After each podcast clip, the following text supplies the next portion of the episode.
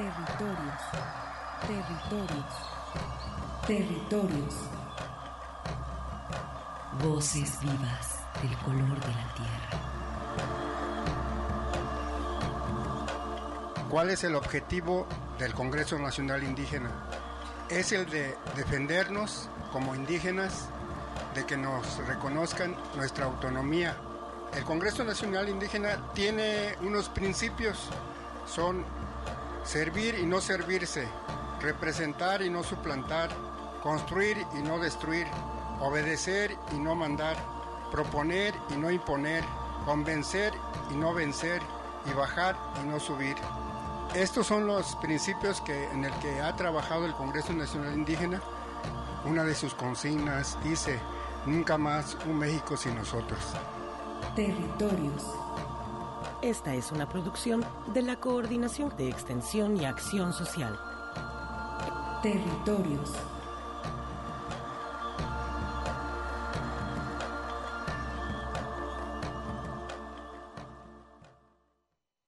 En el marco del Día Internacional de la Mujer, la Unidad de Apoyo a las Comunidades Indígenas de la Coordinación de Extensión y Acción Social de la Universidad de Guadalajara presenta el conversatorio titulado Recorrido Comunitario Mujeres Huasi, que tiene como objetivo visibilizar la trayectoria de las mujeres de la Huasi en la construcción de redes de vida con los pueblos originarios.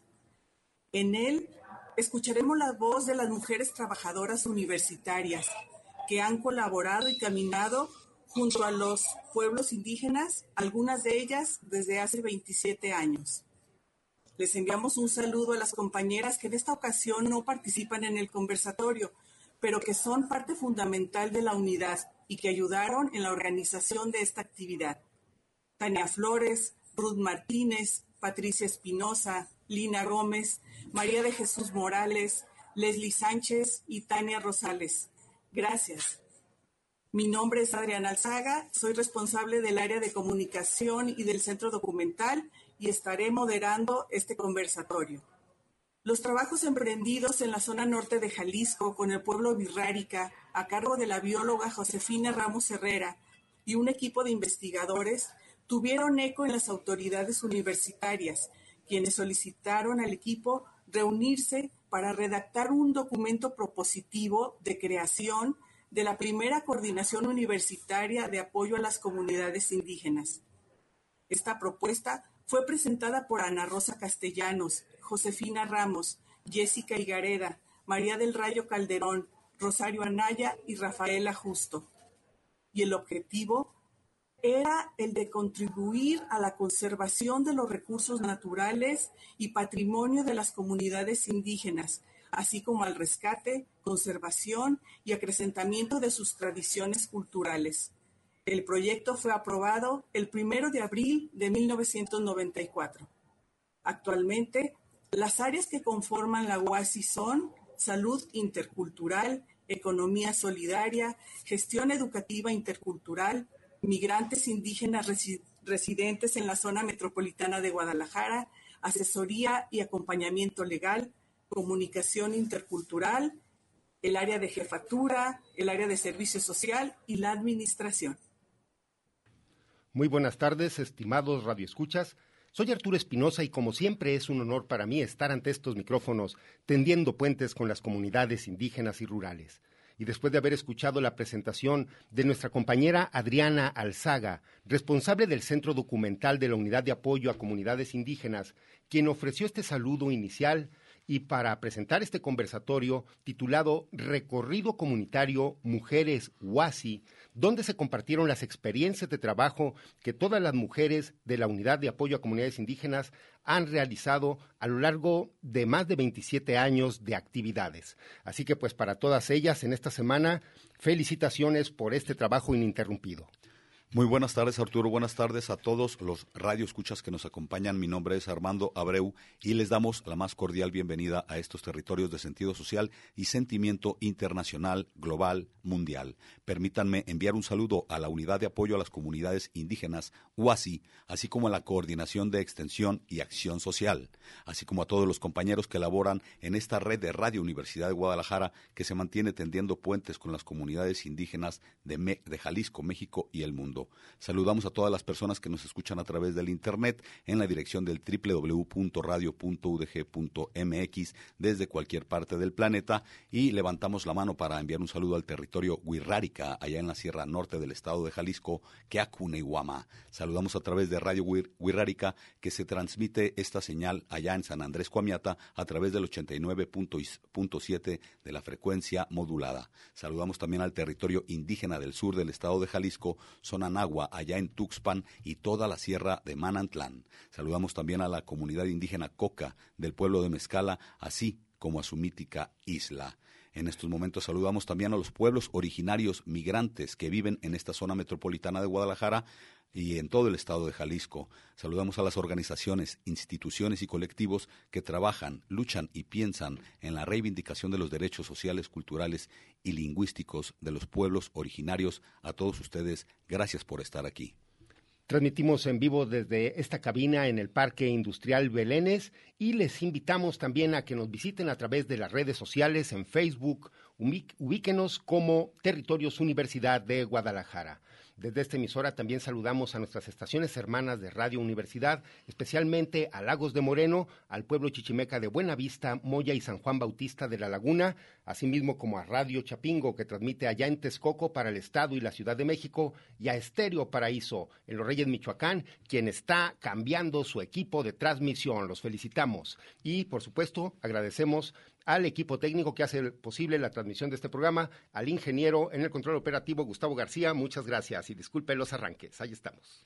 Ahí vamos, pues continuamos entonces con este conversatorio que se llevó a cabo el pasado miércoles 10 de marzo en conmemoración del 8 de marzo, Día Internacional de la Mujer. Bueno, este conversatorio donde agrupó a las fundadoras de la UASI con los mensajes a diferentes jefas y jefes que ha tenido también eh, la unidad y también con la participación de nuestras compañeras de trabajo. Si quieres, vamos a escuchar los audios. Primeramente, escuchemos a una de las fundadoras quien dio inicio a las labores de esta unidad, la maestra Ana Rosa Castellano. Castellano, disculpen. A continuación, escucharemos el saludo que nos envía nuestra primera jefa y fundadora de la Unidad de Apoyo a Comunidades Indígenas, la maestra Ana Rosa Castellanos Castellanos. Encuentro vital. Celebremos ahora el encuentro. Hoy estamos de fiesta recordando la fundación de la Unidad de Apoyo a Comunidades Indígenas. Lugar de encuentro de nuestra alma mater con los pueblos originarios de nuestro territorio. Espacio abierto, libre y de diálogo permanente, donde se han forjado grandes mujeres. Mujeres que han sido semillas de vida y gérmenes de esperanza, como Josefina Ramos Herrera, quien sembró su alma en el pueblo o mujeres como Marichuy, líder que ha transitado el país con el corazón extendido y el oído afinado para transmitir las voces de los pueblos.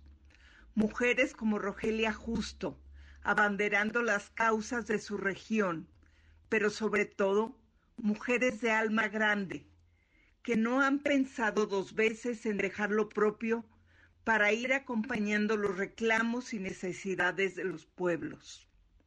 Mujeres anónimas en lo cotidiano, enormes en su entrega vital hacia las comunidades y siempre atentas en el día a día, como Patti, como Adriana, como Rayito, como Abigail, como Rosario, tantas y tantas y tantas mujeres a quienes hoy extiendo un abrazo fraterno y profundo, a todas ellas, y conmemoro con todas las compañeras que han florecido en la unidad de apoyo a comunidades indígenas el encuentro vital, la apertura hacia la interculturalidad, a la diversidad, el enorme logro de tejer puentes, redes y nuevas formas de conocimiento entre nuestra universidad y los pueblos originarios de nuestra región. Esperemos que sigan floreciendo las mujeres guerreras, las mujeres medicina, las líderes indígenas, las académicas brillantes, florezcan e iluminen el camino para las nuevas generaciones, para las niñas que hoy crecen en la esperanza de un mundo distinto, libre, pleno y feliz. Que la Madre Tierra nos bendiga y nos permita nuevos brotes de libertad de justicia, de paz y de encuentros vitales hoy y siempre. Que la Madre Tierra nos bendiga por toda la vida. Pues estas fueron las palabras de la maestra Ana Rosa Castellanos en este conversatorio dedicado a las mujeres que ustedes pueden consultar completo en la página de Facebook de la Unidad de Apoyo a las Comunidades Indígenas. Eh, este se transmitió el miércoles pasado y a las 11 de la mañana inició. Fueron dos horas de duración que tuvo este conversatorio, así que los invitamos a que lo escuchen completo. Allí lo pueden descargar. Pues ahí están estas palabras cargadas de energía y espíritu positivo, renovado, acerca de lo que hay que trabajar en la interculturalidad este mensaje para las eh, eh, para las chicas también las eh, académicas que están trabajando y también también para para nosotros los hombres y los jóvenes que vienen impulsando duro para este trabajo con las comunidades originarias y bueno, rescatar también este, estos puentes que rescata la maestra entre la universidad y los pueblos originarios. Y bueno, que las nuevas generaciones vengan cargadas también con ese trabajo, esa esperanza y, se logren la reivindicación de los territorios y de las culturas de los pueblos originarios. Pues vamos a continuar con las palabras que nos brindaron nuestras compañeras este miércoles en este conversatorio, este recorrido comunitario de mujeres de la UASI. Eh, eh, vamos a escuchar ahora las palabras de nuestra compañera Xochitl Macedo, también responsable de los módulos de atención a pacientes indígenas en el Hospital Civil Fray Antonio Alcalde. La profesora y trabajadora social Xochitl Macedo Mendoza es responsable del área de salud intercultural y es una mujer trabajadora que acompaña procesos de personas de pueblos originarios en situación de salud canalizándolos a los módulos para pacientes indígenas en los hospitales civiles de Guadalajara y promueve acciones que les permitan hacer visibles sus necesidades. Adelante, Xochitl. Muchas gracias, Adrianita. Buen día a todos y a todas mis compañeras de vida y de camino. Y bueno, este es muy interesante el hecho de poder comunicarnos y de, igual como mi compañera Pati ha dicho, agradecerles a todos los jefes que hemos tenido, que de ellos hemos aprendido y desaprendido muchas cosas, ¿no? Gracias a la universidad que nos ha formado y nos ha dado este espacio donde, pues personalmente yo he crecido y bueno, el, el primer encuentro que yo tuve con la UASI fue en 1997, ya hace 24 años.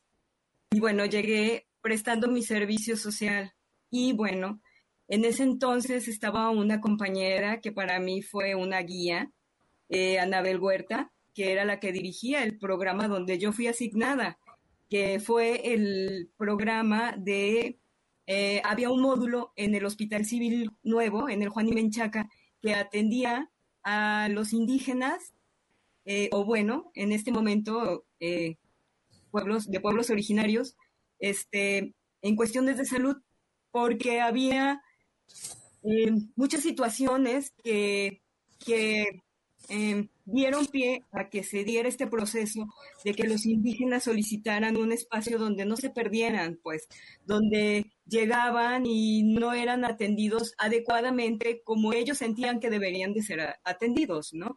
Con esa sensibilidad. Y por eso Anabel se dio la tarea de escucharlos junto con el jefe que estaba en ese momento este, para hacer la creación de este espacio y bueno, se logró considerar, consolidar perdón, el módulo, en el cual tenía un año de haberse inaugurado cuando yo, cuando yo ingreso. Y para mí este, fue algo mágico poderme dar cuenta de que realmente de lo de que realmente se necesitaba en ese momento para las comunidades, ¿no? De las atenciones que deberían de ser y cómo deberían de ser. Y bueno, yo en ese entonces estaba más joven, este, y tenía, bueno, una, una, una, formación personal y familiar este, muy ligada a estos aspectos eh, tan patriarcales que tenemos arraigados, pues, desde desde mi concepción, porque yo vengo de un pueblo donde, bueno, las mujeres teníamos que pedir permiso por todo, ¿no? Pero me di cuenta a la forma en la que llego a insertarme el módulo, en la guía que tenía yo con Anabel, en las historias de las mujeres indígenas, de los hombres indígenas y de la forma en que llegaban a pedir esta atención al hospital, ¿no? Y de cómo es cierto que no eran escuchados más bien eran como oídos y sí, sí está bien, pero no sentarse y no, y no darse la tarea de hacer ese vínculo, ¿no? Del saber que realmente ellos estaban pidiendo. Y bueno, en ese caso, y fue a lo que le dimos, en ese entonces, desde el 97 hasta el 2000, el proceso de posicionar el espacio del módulo, ¿no? De que de hacia adentro se conociera había una instancia o un pequeño espacio dentro del hospital, en el área de urgencias, que atendían a las personas indígenas y aparte se les daba acompañamiento, ¿no? Cuando yo llego, bueno, yo llego a dar mi servicio por trabajo social y tenía compañeros médicos, enfermeras, psicólogas y trabajadoras sociales. Y bueno, de la mano con Anabel empezamos a trabajar y a ver el rumbo que se tenía que tomar en este espacio. Y bueno, es así como he crecido profesionalmente y bueno, he dado esta este plus, ¿no? A la atención, al abrir ese espacio y ese camino y ese acompañamiento y el escucha con los pueblos. Muchísimas gracias.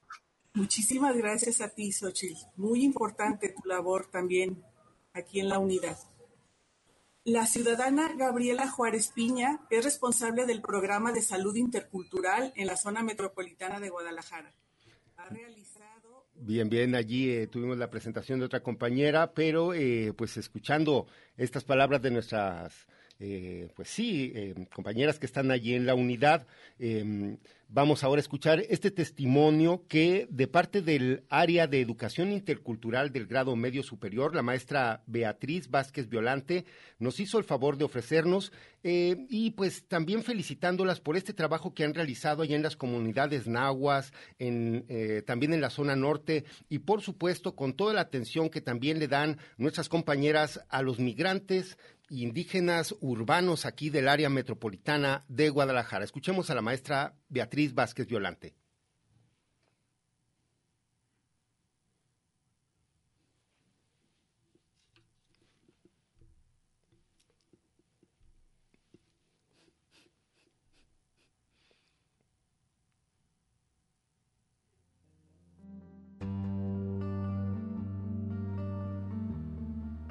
En el marco de la pandemia provocada por la propagación del COVID-19, la sección Otros Saberes de la Asociación de Estudios Latinoamericanos, LASA, organizó una serie de iniciativas para visibilizar y acompañar a los sectores sociales que han sido vulnerabilizados por las medidas de confinamiento impuestas por la crisis sanitaria.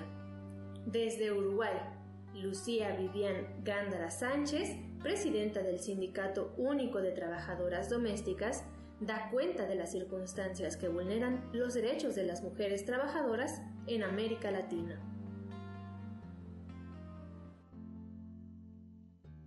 En Uruguay, como en todos lados, arrasó jugar un poco con el miedo. Desde el 13 de marzo hubo una solicitud del gobierno de un aislamiento voluntario. Muchos empleadores nos enviaron al seguro de desempleo sin saber si nos correspondían. Hay un 40% de informalidad. Esas compañeras no han sido apañadas por el gobierno. La ayuda económica que se les da es aproximadamente de 1.200 pesos de acá el dólar está a 45 pesos, con eso no se puede vivir. En Uruguay sí tenemos una buena cobertura de salud a todos los ciudadanos, sean nacionales o extranjeros, porque también tenemos que mirar la parte migratoria que hemos tenido en los últimos años de compañeras de Venezuela, Cuba, República Dominicana, peruanas, paraguayas y chilenas.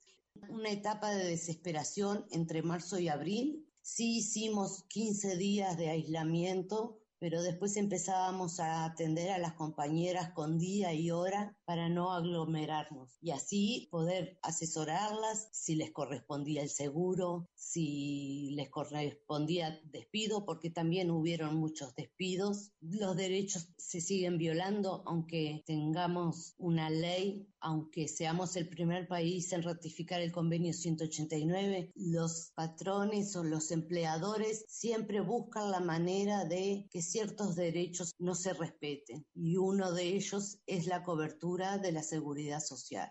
Esta pandemia ha cambiado la vida de todos y esperemos que algunos sean más humanos y vean que las trabajadoras domésticas también somos seres humanos como nuestros empleadores. Y no nos olvidemos que nosotras muchas cuidamos a nuestros adultos mayores, a señores y señoras y que con esto de la pandemia han quedado en soledad y la soledad les ha hecho mal para ellos, más que para nosotros.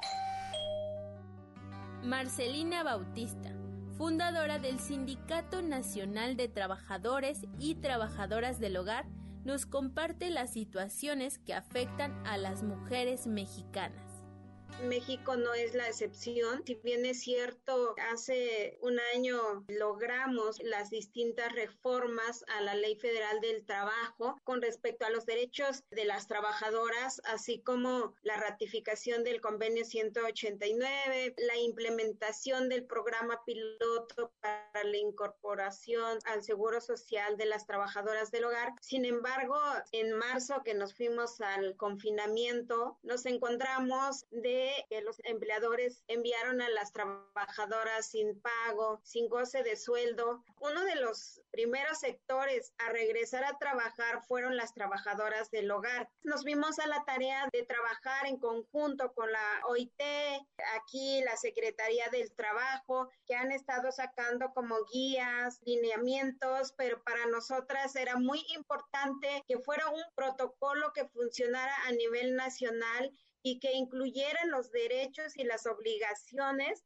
de las trabajadoras del hogar, pero especialmente las obligaciones de las personas empleadoras al regreso de las trabajadoras en sus casas, que no solamente era trae cuberboca o usa gel o trae guantes, no le puede exigir a alguien que no le pagas para que se vaya a su casa y que también no tenga ni siquiera un salario digno. En cuanto a la afectación a las compañeras, muchas fueron obligadas a quedarse, como esta condición de te quedas o te vas, porque si te vas no hay sueldo. Y estando tres, cuatro meses en el encierro, el ritmo de trabajo que han tenido que cambiar, por la situación psicológica con las trabajadoras también ha sido un grave problema. Trabajadoras que han perdido a sus familias, podernos organizar para seguir en esta lucha ha sido un reto grande por la necesidad de utilizar la tecnología, capacitar a nuestras compañeras. Hemos logrado con organizaciones, con el Ministerio del Trabajo, entregar de despensas, seguro de desempleo que no existe, pero lo pudimos lograr para más o menos 600 trabajadoras del hogar. La grave situación ahorita es el desempleo. Sin embargo, estamos con todo el ánimo, la actitud de no olvidar que tenemos derecho y exigirlo y retomar el lema de Lucía, te traemos cubrebocas pero no tenemos la boca tapada. Como conclusión, Cristina Vera, integrante de LASA y la Red de Investigación del Trabajo del Hogar en América Latina, nos ofrece las cifras de las mujeres indígenas trabajadoras del hogar que solo la ciudad de Monterrey es superior al 90% del total.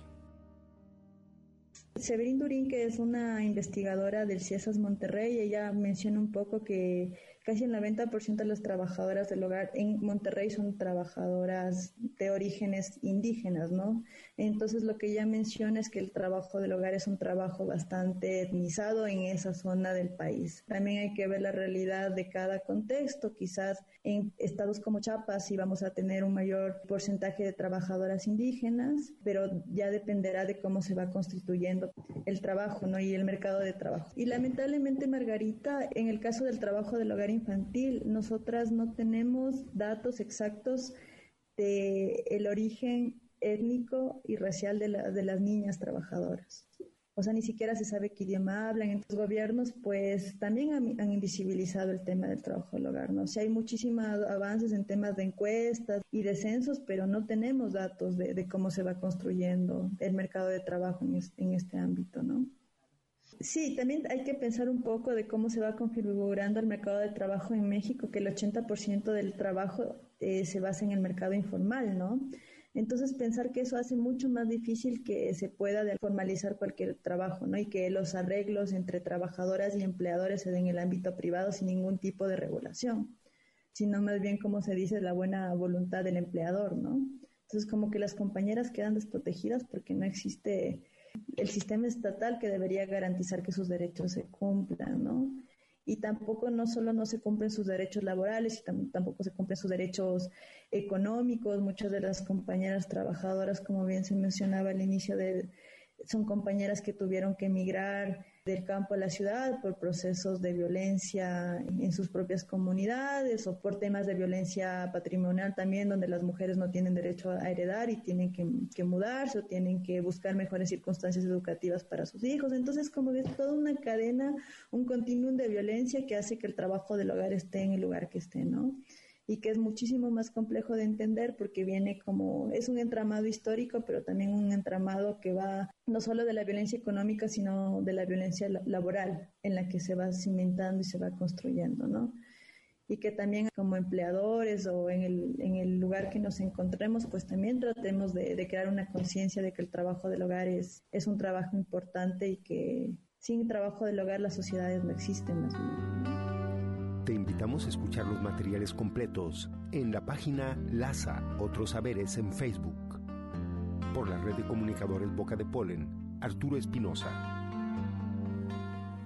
Si bien pues con esta producción de las trabajadoras del hogar eh, se nos adelantó, bueno, y estamos también en este marco del Día Internacional de la Mujer, donde pues vemos que muchas de ellas aún no cuentan eh, a plenitud. Eh, para pues, disfrutar de todos los derechos sociales de los cuales ellas han sido merecedoras y pues instamos también a todas las familias que tenemos la oportunidad de tener alguna trabajadora del hogar, algún trabajador del hogar, pues que analicemos y reflexionemos en torno a los derechos que también por antigüedad y por el apoyo que realizan en, en estas casas, en estas, en estos, en estos hogares, eh, pues que también sean debidamente compensadas. Pues ahí está estos eh, trabajos que no han sido visibilizados para ser regulados en su forma, ya que pues reconocemos el trabajo la labor de las trabajadoras domésticas. En muchos de los casos pues se quedan ahí con la familia, alcanzan a ser las niñeras, las de las compras, etcétera, multiplicando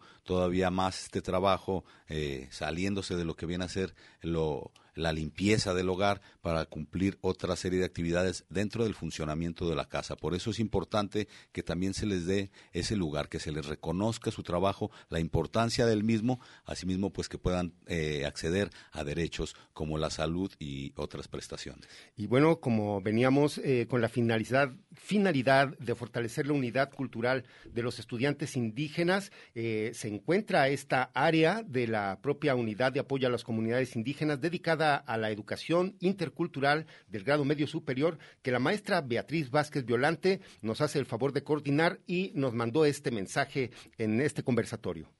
La maestra Beatriz Vázquez Violante es responsable del área de gestión educativa intercultural. Ha generado redes de apoyo y tutorías para asesorar a los estudiantes universitarios de pueblos originarios. Ha sido autora de algunos libros, como el titulado Interculturalidad, Arte y Saberes Tradicionales. Te escuchamos, Betty. Este proyecto de la unidad ha permitido que haya pues un diálogo entre las mujeres de aquí de la unidad con la institución, ¿no? que ha sido pues, de alguna manera generosa para dejarnos y permitirnos trabajar en, en esto que es lo nuestro. ¿no? Un aporte creo muy importante tanto de la universidad, de la unidad y de, y de mi persona fue la gestión y la creación de, de, la educación media superior en la Sierra Vigárica. Creo que eso es algo muy importante comentarlo y compartirlo y muchos aprendizajes de vida que, que, nos, que nos ha dado en este caminar por, por las barrancas, por la sierra, por los ríos, temporadas de lluvia, temporadas de seca. Muchas lunas han pasado, muchos soles también, han dado muchas vueltas el mundo y, aquí seguimos, ¿no? el transitar por la sierra, ambas sierras, y sí ver esa diferencia tanto en la vegetación como con la cultura y la visión de cada uno y la cosmovisión de la gente, eso es lo que yo he aprendido. También aprender a mirar y a escuchar. Cuando yo empecé a ir a la, a la me decían la gente que me guiaba, ¿por qué miras para abajo? Dice, miras como los burros. Y yo decía, ¿por qué como los burros? Pues para abajo, solo vas viendo para abajo. Le digo, es que no tengo otra manera porque siento que me voy a caer al barranco. Me decía, no, no te va a pasar nada. Y también una vez recuerdo que me dijeron, estaba yo sentada escuchando una asamblea y, y un señor me dice, va a llover. Y así de repente me dice, va a llover. Y le digo, pero ¿cómo sabe que va a llover si yo veo el cielo muy, muy limpio, mucho, mucho sol? Dice, me lo acaba de decir el viento. Y yo dije, ¿cómo el viento? Yo estaba junto a él, ¿no? Y digo, pero ¿cómo, cómo sabe usted, cómo platica con el viento? Dice, no, eso no te lo puedo decir porque eso lo tienes que aprender este, yendo a, a los lugares sagrados, en las ofrendas. El aprender a escuchar, pues también es otra cosa que, que se me quedó en la sierra, ¿no? En el caso de la norte. Y en el caso de acá del sur, pues también fue, fue algo también que me dejó mucho eco eh, el escuchar a las mujeres y a los niños en los talleres que se daban de, de cursos de verano. Eso también fue, fue muy enriquecedor. El, y bueno, profesionalmente el construir un diálogo de verdad horizontal, ¿no? Caminando juntos. Consolidar la permanencia de, del equipo que tenemos en el área de educación intercultural. Y bueno, otro reto propositivo que creo es ser coherente con, con mi pensar, con mi sentir y con mi hacer, ¿no? Lum kinaltik, kuchel, tukeltayel, tebatzil viniketik, tiyakuk yichik, yichel tamuk, tebay hachemitel. Territorios, resistencia y autonomía de los pueblos originarios. Regresamos. Yakalotik tapajal, tatzobel, tebin yasnopik, tebatzil viniketik, isok bin yasnopik. Compartiendo el eslabón entre los pueblos de la tierra y el pensamiento despierto de las grandes ciudades. Territorios. Continuamos.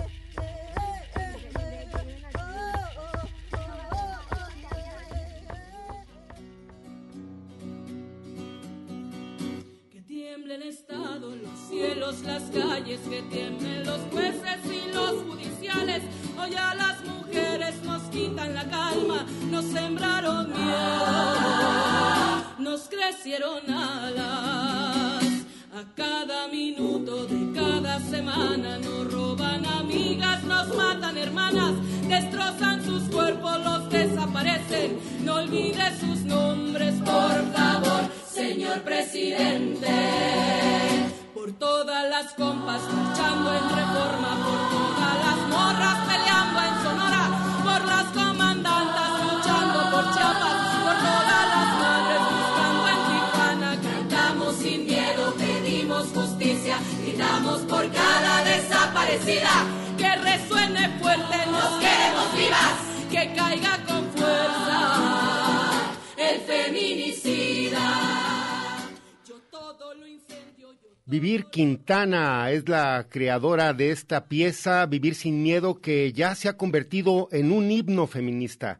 Esta semana pudimos apreciar las manifestaciones en las plazas públicas de Torreón, en la Ciudad de México, por supuesto, aquí en Guadalajara también, donde pues las manifestaciones de hartazgo de las mujeres eh, pues se han manifestado y pues creo que muy fuerte. Entonces, eh, creo que debemos de escucharlas. Ahí está esta, esta evolución que estamos eh, viviendo en esta época, eh, nuestras generaciones estamos siendo parte de esta transformación para eh, poder equilibrar las relaciones entre hombres y mujeres y terminar también con ese fastidioso machismo, con ese sistema patriarcal que solo pues también automáticamente nos hunde a los dos géneros y para continuar escuchando a nuestras compañeras de la Unidad de Apoyo a las Comunidades Indígenas, vamos ahora con nuestra compañera Gabriela Juárez Piña. La ciudadana Gabriela Juárez Piña es responsable del programa de salud intercultural en la zona metropolitana de Guadalajara. Ha realizado un diagnóstico sobre enlaces a la salud ha coordinado jornadas de salud en conjunto con representantes de los colectivos de pueblos originarios asentados en la zona metropolitana de Guadalajara, acercando servicios de atención médica e información en lenguas maternas para prevenir el COVID y prevenir la violencia de género en niñas y mujeres indígenas. ¿Qué tal? Buenos días, Adriana. Eh, buenos días a todas mis compañeras que el día de hoy nos reunimos en torno a pensarnos como mujeres trabajadoras y como mujeres eh, universitarias eh, con una labor importante hacia la sociedad, en específico hacia los pueblos originarios.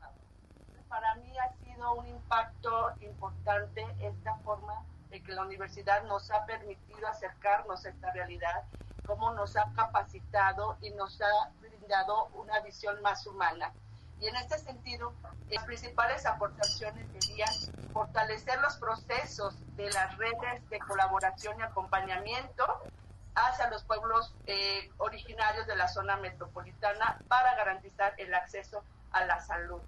Eh, y para visibilizar la importancia de la lengua para el acceso a la salud. Eh, yo soy egresada de la carrera de, abogado general y todas mis acciones van eh, encaminadas en el proyecto, bueno, parte sustancial, como parte de la preocupación y el interés a los pueblos originarios es la reivindicación de sus derechos para acceso a la salud, a la educación, a los servicios, eh, y ser parte de este entorno como residente ciudadano, se dio la oportunidad de pensar qué era lo que habría por, por contribuir colectivamente desde la UAS. Entonces, ahí fue muy importante también la experiencia de, de las brigadas de atención médica de servicio social, ahora trasladarlas a la zona metropolitana, donde se ha enriquecido mucho con estos saberes.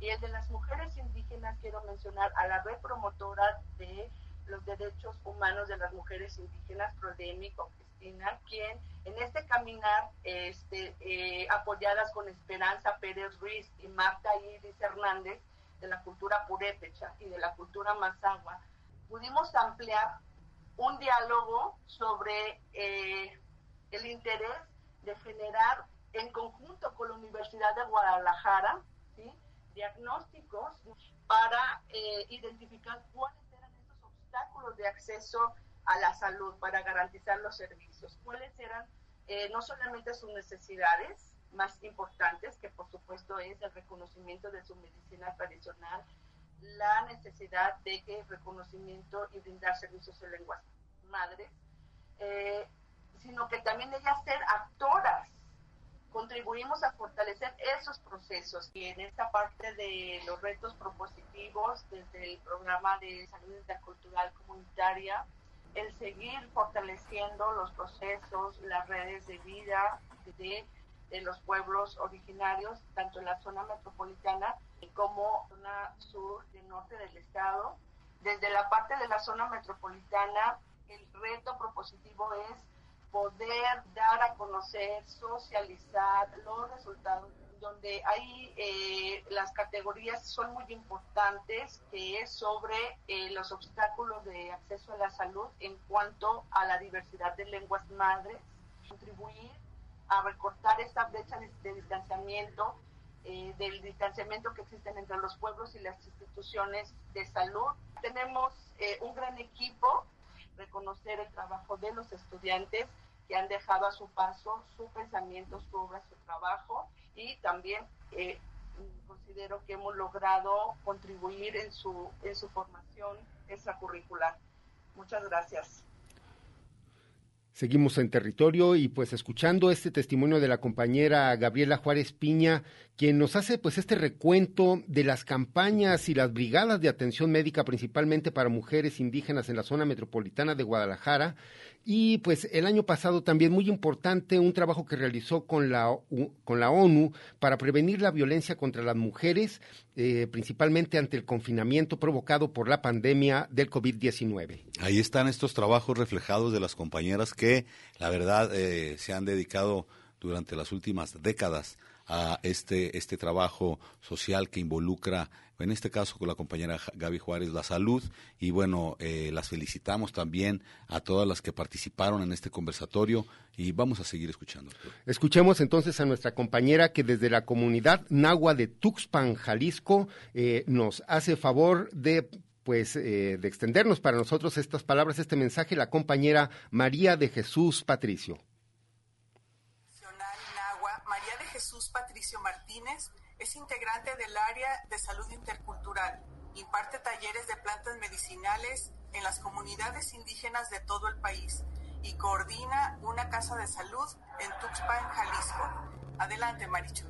Lo que me toca a mí compartir es, creo que los encuentros de ancianos ayudaron mucho para, para plasmar esa problemática que se vive, vivía en las regiones y en los pueblos originarios lo que ayudó mucho es que hubo esa disposición en ese caminar en las comunidades y el respetar sobre todo los procesos que ya llevábamos en cada una de las de las comunidades y en mi persona lo que era la medicina tradicional, la medicina que es eh, muy importante al interior de las comunidades. Por ejemplo, en la Sierra de Manantlán, pues había cierto eh, temor de los médicos tradicionales de decir que era un curandero, que era un médico tradicional, por las represalias que históricamente habían tenido.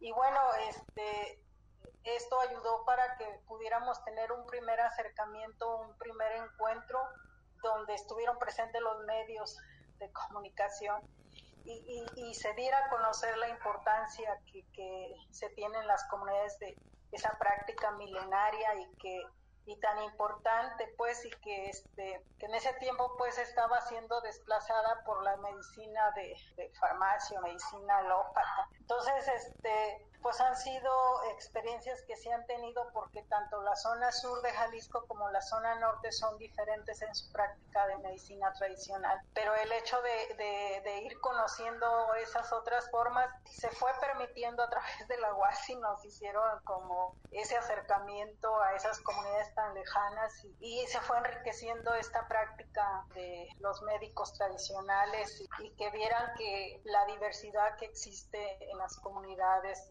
de, Jalisco, sobre todo, aunque se ha tenido relación con otras comunidades a nivel nacional en la cuestión de la medicina tradicional, ha sido posible pues desde la UASI que se logre este, relacionar con otros pueblos originarios y con el fin de ir fortaleciendo una práctica tan importante como es la medicina tradicional y la defensa del territorio pues incluye también eso y lo bueno que las compañeras, compañeros que han estado han escuchado esa forma de, ir cuidando la vida y, esta parte es tan importante para ese fortalecimiento. Recuerdo que tuvimos también un encuentro de mujeres y ese encuentro de mujeres, este, pues vinieron otras mujeres a nivel nacional y lo tuvimos ahí en una comunidad y empezaron a soltar los problemas que ellas sentían y total al final los acuerdos porque tenían luego, después de dos días que tuvimos de asamblea, el siguiente día era una asamblea de la comunidad. Y a mí eso me pareció importante de los acuerdos que sacaron las mujeres. Lo que correspondía a la zona wixárika lo plantearon en la asamblea y eso me pareció importante porque a raíz de eso es cuando se toman acuerdos, ¿verdad? Pero ya este como asamblea y estando ahí las autoridades tradicionales y para mí era importante y ayudó mucho, sobre todo en mi comunidad. Entonces ese, ese aprender de, de ir conociendo otras formas, aunque somos pueblos originarios, pero cada uno tiene sus propias formas de organizarse y tomar decisión. Eh, los propósitos que tengo es pues, seguir fortaleciendo la recuperación de la medicina tradicional, que es muy importante porque este, en las comunidades están lejanas y a veces el trasladarse implica un gasto más aparte de traer la medicina y si la tenemos ahí a nuestro alcance pues es este, darle ese valor y ese reconocimiento. Pues allí están las palabras de nuestra compañera Marichuy, María de Jesús Patricio, quien eh, pues también es parte fundamental de nuestra unidad de apoyo a comunidades indígenas. Y quien también desde hace años se ha encargado de eh, llevar adelante este centro de salud allá en Tuxpan, Jalisco. Bueno, es un trabajo de la compañera Marichuy, como decimos, de décadas, eh, tocando las puertas en la sierra de Manantlán, y después en la sierra Huirrárica, teniendo estos encuentros con otros pueblos y, y reconociendo también las diferencias que pueden existir en las costumbres, en las tradiciones, en las formas de organizarse, en las formas de tomar decisiones. Sin embargo, eh, también reconocemos que todos los pueblos originarios pues tienen su, su asamblea, que es como su, su órgano regulador donde también todos los pensamientos y decisiones llegan ahí y ahí es donde se resuelven los asuntos. Bueno, eh, saludamos a María de Jesús Patricio por esta, este trabajo que ha desarrollado y que como dice, pues el objetivo también es seguir fortaleciendo y visibilizando la importancia de esta medicina tradicional, esta medicina eh, pues milenaria que nos invita también a que la conozcamos y que pues bueno perdure por siempre en las comunidades. A continuación vamos a escuchar también a nuestra compañera Patti Ríos, quien también es una importante figura dentro del área de salud intercultural de la propia unidad de apoyo a comunidades indígenas. Gracias a esta hermosa universidad de Guadalajara que ha contenido y nos ha ayudado a tener esta hermosa unidad de apoyo a comunidades indígenas. La aportación que, que yo eh, he estado haciendo es, apoyar en lo que se refiere al área de salud que tanto trabajo ha hecho.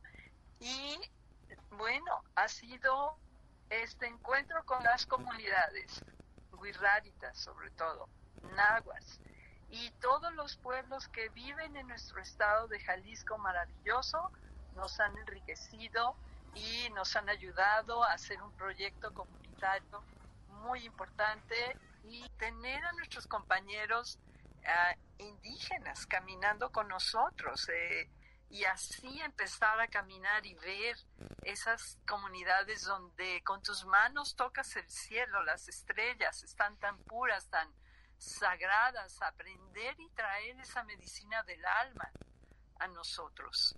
Y con la vista a los migrantes, ese caminar comunitario nos llevó de la mano de nuestros compañeros que tenían distintas profesiones y que además estaban en la comunidad y en la universidad. Entonces fue fabuloso empezar a caminar con ellos suavemente a esas comunidades y vincular las necesidades de tanto riqueza, sobre todo diría yo, por ejemplo, de la, de la medicina tradicional. Y a nivel profesional creo que fuimos ejemplo porque logramos tejer, tejer la interculturalidad desde nuestro corazón, desde nuestro ser y además la interprofesionalización creo que empezamos a trabajar con varias profesiones simultáneamente y ah, de esta manera nuestros proyectos se enriquecen muchísimo comunitariamente, se enriquecen muchísimo profesionalmente y personalmente. Y nuestros proyectos se siguen eh, respetando y trayendo la riqueza de esas comunidades y nos enseñan mostrando ese camino seguro, certero, tranquilo, lleno de sabiduría ancestral y de un futuro maravilloso que puede fortalecer todos nuestros valores, esperanzas, pero junto con nuestra universidad y las comunidades y la unidad de apoyo, seguiremos avanzando y dando una riqueza maravillosa, una respuesta importante para la vida. Creo que en el, en el área de salud es muy importante empezar siempre con nuestra propia salud, tratar de, de integrarnos nosotros y nosotras mismas, que es lo que estamos haciendo, seguir haciendo eh, los talleres de medicina tradicional en las comunidades y también en nuestras comunidades en, en la ciudad y entonces creo que hay mucho por hacer. Los quiero mucho, aquí estamos para apoyar y a seguir adelante con todo. Pues dando continuidad a estas palabras, escuchemos ahora a nuestra compañera Rosario Anaya para tener un panorama completo de todas las voces que se vivieron en este conversatorio que menciono lo pueden descargar completo en la unidad de apoyo, en la página de la unidad de apoyo a comunidades indígenas, WASI, Facebook. La maestra Rosario Anaya, responsable del proyecto de economía solidaria, acompaña los procesos de economías alternativas a partir de la soberanía alimentaria basada en la agricultura orgánica con pueblos originarios y campesinos, así como trabaja en la generación de circuitos económicos solidarios con productores agrícolas y artesanos. Generalmente las aportaciones que he formado parte, eh, generalmente eh, son aportaciones colectivas. Es difícil para mí hablar de una aportación individual, ya que mi trabajo eh, en realidad ha sido precisamente el desaprender esta parte individualista que nos ha enseñado nuestra forma de caminar en esta construcción de este mundo que nos lleva hasta donde estamos actualmente. Yo creo que una de las, de las primeras cosas que me ha enseñado el trabajo en esta dependencia ha sido aquello que en el 94, si no me equivoco, eh, Samuel Ruiz nos dijo precisamente, hay que aprender a desaprender. Y a partir de ahí empezamos a construir. Dentro de la UASI, mi trabajo se ha focalizado mucho a todo este proceso que va desde la producción hasta la ahora llamada economía solidaria. Pues estas son las palabras de nuestra compañera Rosario Anaya, la maestra eh, que se encarga pues de todo este eh, proyecto también de economía solidaria de la propia unidad. Y pues menciono, los invitamos a que vean todo este conversatorio que se encuentra allí en la página de la unidad de apoyo a comunidades indígenas. Por lo pronto también tenemos que mencionar que este fin de semana, bueno, esta semana hubo también una importante declaración de la comunidad birrárica de San Sebastián, quien anunció el fin de semana pasado que no permitirá la instalación de casillas electorales en los próximos comicios. Así que tendremos información que esta asamblea está generando. Y pues por otro lado, también la Cámara de Diputados aprobó este miércoles la legislación que regula el consumo y cultivo del cannabis con fines recreativos. Así que pues cuando entre en vigor en, México, será el tercer país de América Latina en eh, legalizar el consumo lúdico de la cannabis junto con Canadá y Uruguay. Y pues dedicamos la siguiente pieza al licenciado Pepe Cabrera, quien brinda asesoría a personas en situación carcelaria, principalmente a los pueblos originarios del norte de Jalisco, Zacatecas y Durango. Los dejamos con Oscar Chávez y agradecemos a todos su amable atención. Gracias.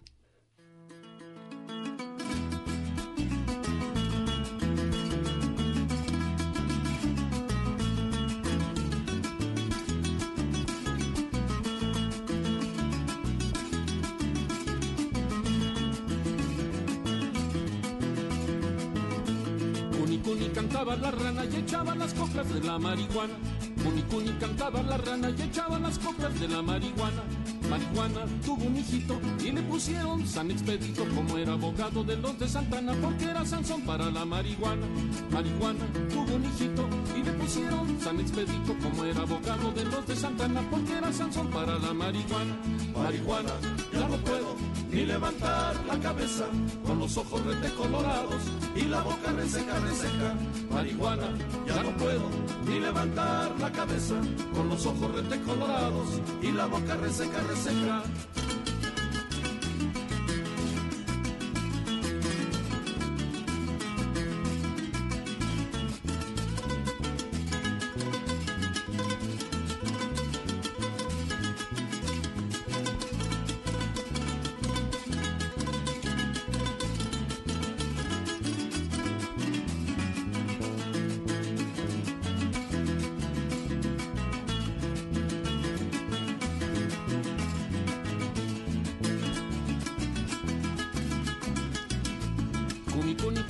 Rana y echaban las coplas de la marihuana. Cunicuni cantaba la rana y echaban las coplas de la marihuana. Marihuana tuvo un hijito y le pusieron San Expedito como era abogado de los de Santana porque era Sansón para la marihuana. Marihuana tuvo un hijito y le pusieron San Expedito como era abogado de los de Santana porque era Sansón para la marihuana. Marihuana, ya no puedo ni levantar la cabeza con los ojos rete colorados y la boca reseca, reseca. Marihuana, ya no puedo ni levantar la cabeza con los ojos rete colorados y la boca reseca, reseca.